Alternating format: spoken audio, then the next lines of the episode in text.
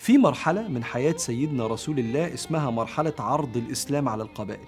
كانت مرحلة شاقة جدا والسر هو ردود أفعال هذه القبائل المؤذي جدا لرسول الله. من أول خروجه من مكة ووصوله للطائف راح لهم بالرحمة والهداية فأخرجوه وطردوه بالحجارة وإيذاء السفهاء. مرورا بقبيلة بني عامر اللي سيدنا رسول الله عرض عليهم الإسلام فبحيرة أو بحيرة ابن فراس قال له أرأيت؟ إن نحن تابعناك على أمرك ثم أظهرك الله على من يخالفك. أيكون لنا الأمر من بعدك؟ يعني لو أنت خلاص رحت عن ربنا عند ربنا نمسك إحنا بقى الخلافة والكلام ده كأنهم عايزين يتبعوه بس بنية السيطرة وليس نية الإيمان. قال إن الأمر لله يضعه حيث شاء. ما اضمنلكوش الموضوع ده؟ ومشي صلى الله عليه وسلم ولم يهتدوا. ويرجع كل مرة النبي يدعي بالهداية للناس اللي رفضت دعوة الإسلام مع استمرار قسوة وتكذيب قريش لغاية موسم الحج حج القبائل اللي كانوا بيحجوا للأصنام اللي حوالين الكعبة. يشوف النبي صلى الله عليه وسلم ست شباب بيحلقوا فيستأذنهم إن هو يتكلم معاهم يقولوا له طب بعد ما نخلص. فلما عرض عليهم الإسلام اتفاجأ بانتفاضهم. هذا هو النبي الذي تحدثكم عنه اليهود والله لا يسبقونكم إليه. عرفوا سيدنا رسول الله منين؟ وقتها كان في ضجة عملاها اليهود في المدينة بسبب ظهور علامات نبي هذا الزمان. وكانوا دايما يقولوا لأهل يثرب من الأوس والخزرج لما يختلفوا معاهم ليخرجن من بيننا نبي يجمعنا ونقاتلكم به. فلما خرج سيدنا رسول الله من غير اليهود كفروا به.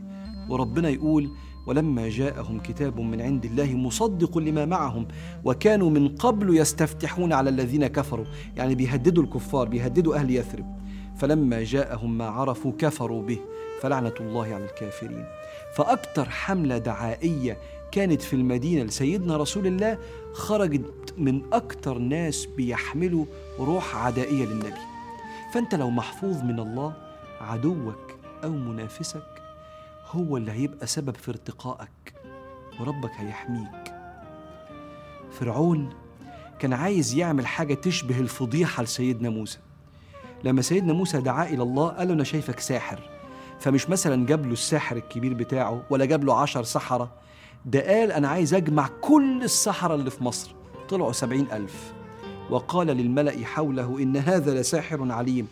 يريد أن يخرجكم من أرضكم بسحره فماذا تأمرون؟ قالوا أرجه يعني أجلوا شوية أرجه وأخاه وابعث في المدائن حاشرين يأتوك بكل سحار عليم. فجمع السحرة لميقات يوم معلوم. مش بس كده وقيل للناس هل أنتم مجتمعون؟ اتجمع بني إسرائيل وكل السحرة. أنا عايز أقول لك كانوا عايزين كام شهر دول عشان سيدنا موسى يلف على مجالسهم وبيوتهم يدعوهم إلى الله. لكن اللي جمع لسيدنا موسى أكبر جمع للدعوة كان عدوه. وساعتها قال لهم موسى ألقوا ما أنتم ملقون. فألقوا حبالهم وعصيهم وقالوا بعزة فرعون إنا لنحن الغالبون. ما نفعتش عزة فرعون. فألقى موسى عصاه فإذا هي تلقف ما يأفكون فألقي السحرة ساجدين. قالوا آمنا برب العالمين. فجأة من استعانة بعزة فرعون لسجود بين يدي الله مع سيدنا موسى. قمة الخضوع بدون نقاش أو حتى تدرج في الإيمان. وكل ده بسبب مشهد جمع الناس والسحرة اللي كان وراه عدو سيدنا موسى فرعون. فأنت لو مؤيد من ربنا اطمن هيوصل لك النفع عن طريق اللي عايز يأذيك. إنهم يكيدون كيدا وأكيد كيدا. ده حتى الشيطان وهو بيتجادل مع ربنا عشان يأذينا طلع من بقه أكتر حاجة ربنا بيحبها وإحنا انتفعنا. قال فبما أغويتني لأقعدن لهم صراطك المستقيم ثم لآتينهم من بين أيديهم ومن خلفهم وعن أيمانهم وعن شمائلهم ولا تجد أكثرهم شاكرين. بس يبقى شكر ربنا وحمده. ده هدفنا في الحياة. لأن ده هدف الشيطان يبعدنا عن شكر الله. يبقى اللي بيتكلم عليك أو اللي بيحاول يشوه صورتك عند أصحابك أو اللي بيديك زومبا عند المدير أو اللي بيفكر ليل نهار عشان يضربك في شغلك ورزقك ما تنساش. الشخص ده اللي ربنا قال فيه إن تمسسكم حسنة تسؤهم وإن تصبكم سيئة يفرحوا بها وإن تصبروا وتتقوا لا يضركم كيدهم شيئا. إن الله بما يعملون محيط.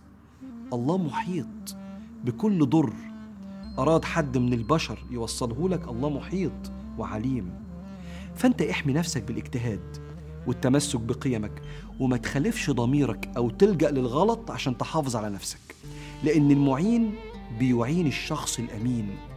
وامشي عدل يحتار عدوك فيك ولو الملك سبحانه وتعالى أراد إن يجري بعض الأذى على إيد ناس بتكرهك يبقى ده قضاء ربنا وإحنا راضينا بالله ربا وإن شاء الله العاقبة هتكون خير وهيكرمنا في الدنيا أو في الآخرة أو في الاتنين مع بعض. فإن رب الخير لا يأتي إلا بالخير. فاللهم يا رب ارزقنا تمام اليقين أنه لا نافع ولا ضار إلا أنت ولا معطي ولا مانع إلا أنت ولا رافع ولا خافض إلا أنت.